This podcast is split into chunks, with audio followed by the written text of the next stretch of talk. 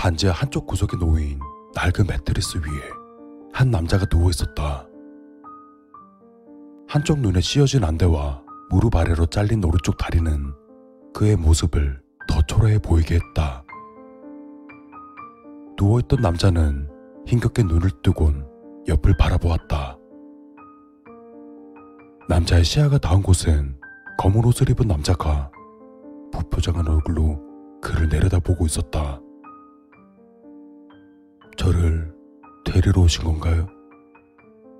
남자의 질문에 검은 옷의 남자는 고개를 작게 끄덕였다. 근데 이런 꼴이긴 한데 너무 빨리 오신 것 같네요.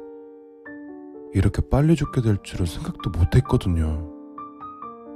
그러니까 아저씨는 저승사자 같은 뭐 그런 건가요? 검은 남자는 감정이 실리지 않은 목소리로 조용히 말했다. 비슷하지.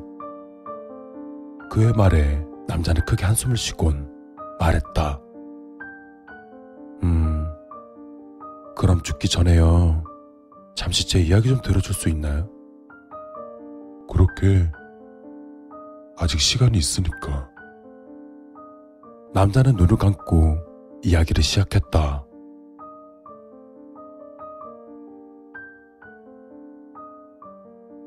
전 고아였습니다. 제가 있던 고아원의 원장님은 정말 좋은 분이셨는데 그리 오래 사시지 못하셨죠. 아마 천국에서 원장님 같은 좋은 사람을 빨리 데려오고 싶었나 봐요. 원장님 돌아가시고 스무 살이 될 때까지 정말 힘들게 살았습니다. 주유소랑 편의점 아르바이트를 닥치는 대로 하면서 돈을 벌었고 틈틈이 검정고시 준비를 했어요. 정말 너무 힘들어서 차라리 죽고 싶다는 생각이 드는 겁니다. 근데 정말 힘든 시절 그때 그녀를 만난 거예요.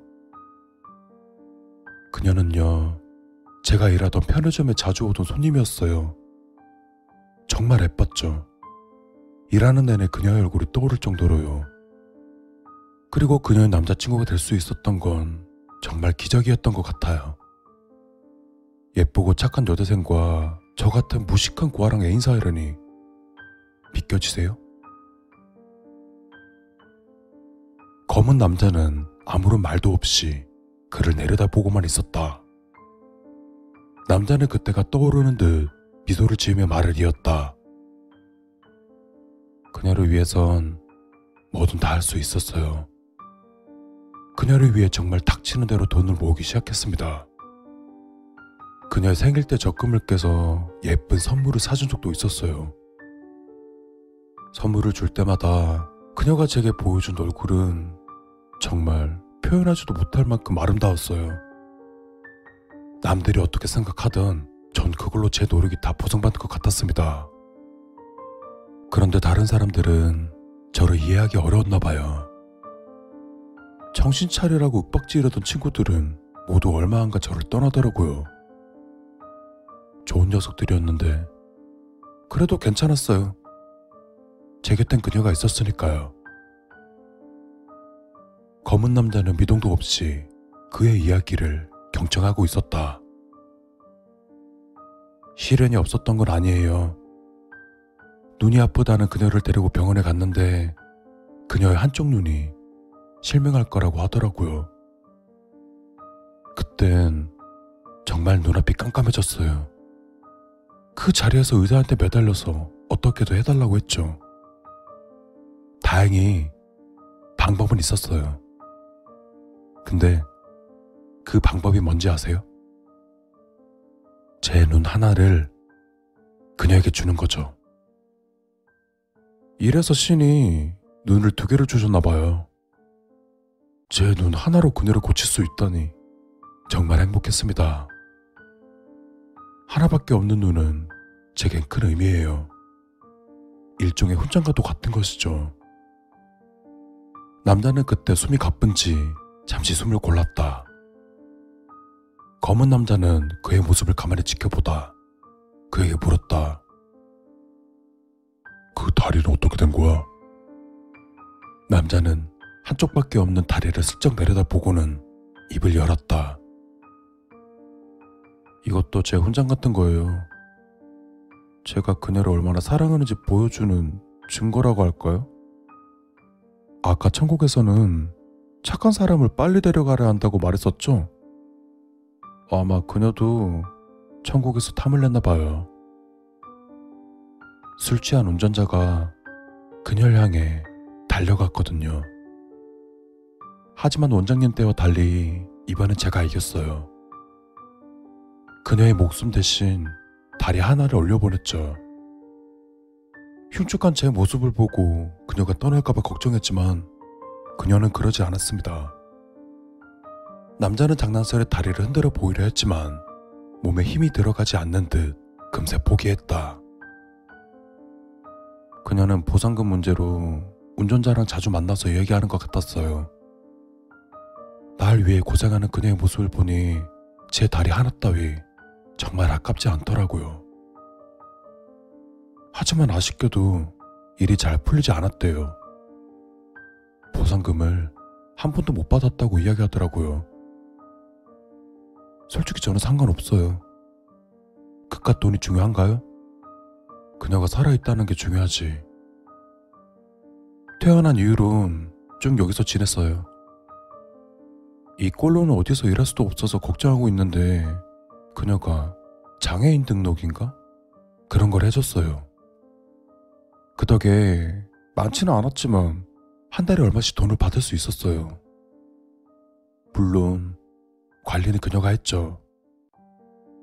그녀는 저보다 똑똑하니까요. 조금 슬픈 건 그때 이후로 그녀 얼굴을 보기 어려워졌다는 거예요. 일이 너무 바빠서 올 시간이 없다고 하더라고요. 몇 년 동안 조금 외로웠지만 꾹 참았습니다. 그러다가 바로 얼마 전에 그녀에게 전화가 온 거예요. 마지막 부탁이라면서. 전 웃으면서 기꺼이 하겠다고 했죠. 제가 누굽니까? 아직도 제가 그녀에게 도움을 줄 수 있다는 사실이 행복하네요. 다만 아쉬운 게 있다면 딱 한 번만 더 그녀의 모습을 보고 싶어요. 그녀의 웃는 모습을 보고 싶은데 어렵겠죠? 검은 남자는 그 말에 대답하는 대신 시계를 바라보다가 말했다. 시간 되었다. 이제 그만 가야겠어. 아, 그래요? 그럼 저 부축 좀 해주실래요? 하루 종일 아무것도 못 먹었더니 힘이 하나도 없네요.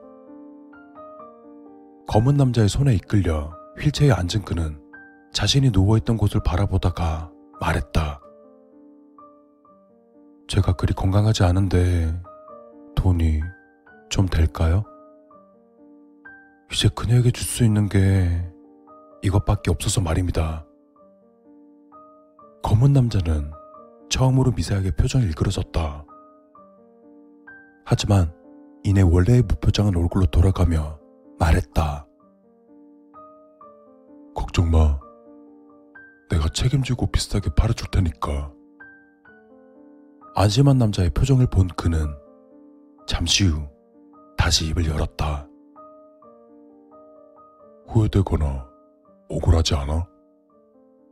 그녀를 위해서 죽는다는 게 말이야. 남자는 단호하게 고개를 저으며 대답했다. 아, 전혀요. 오히려 그녀를 위해 죽을 수 있어서 전 행복해요. 그녀는 천국에서 다시 만날 수 있겠죠? 시간이 조금 오래 걸릴 테지만요. 그렇게 말한 그는 천진난만하게 웃었다. 그 모습을 바라보던 검은 남자는 그가 들리지 않을 정도로 작게 말했다. 어쩌면 그리 오래 걸릴지 않을지도 모르지. 그렇게 중얼거리는 검은 남자의 눈엔 희미하게 분노의 감정이 비치고 있었다.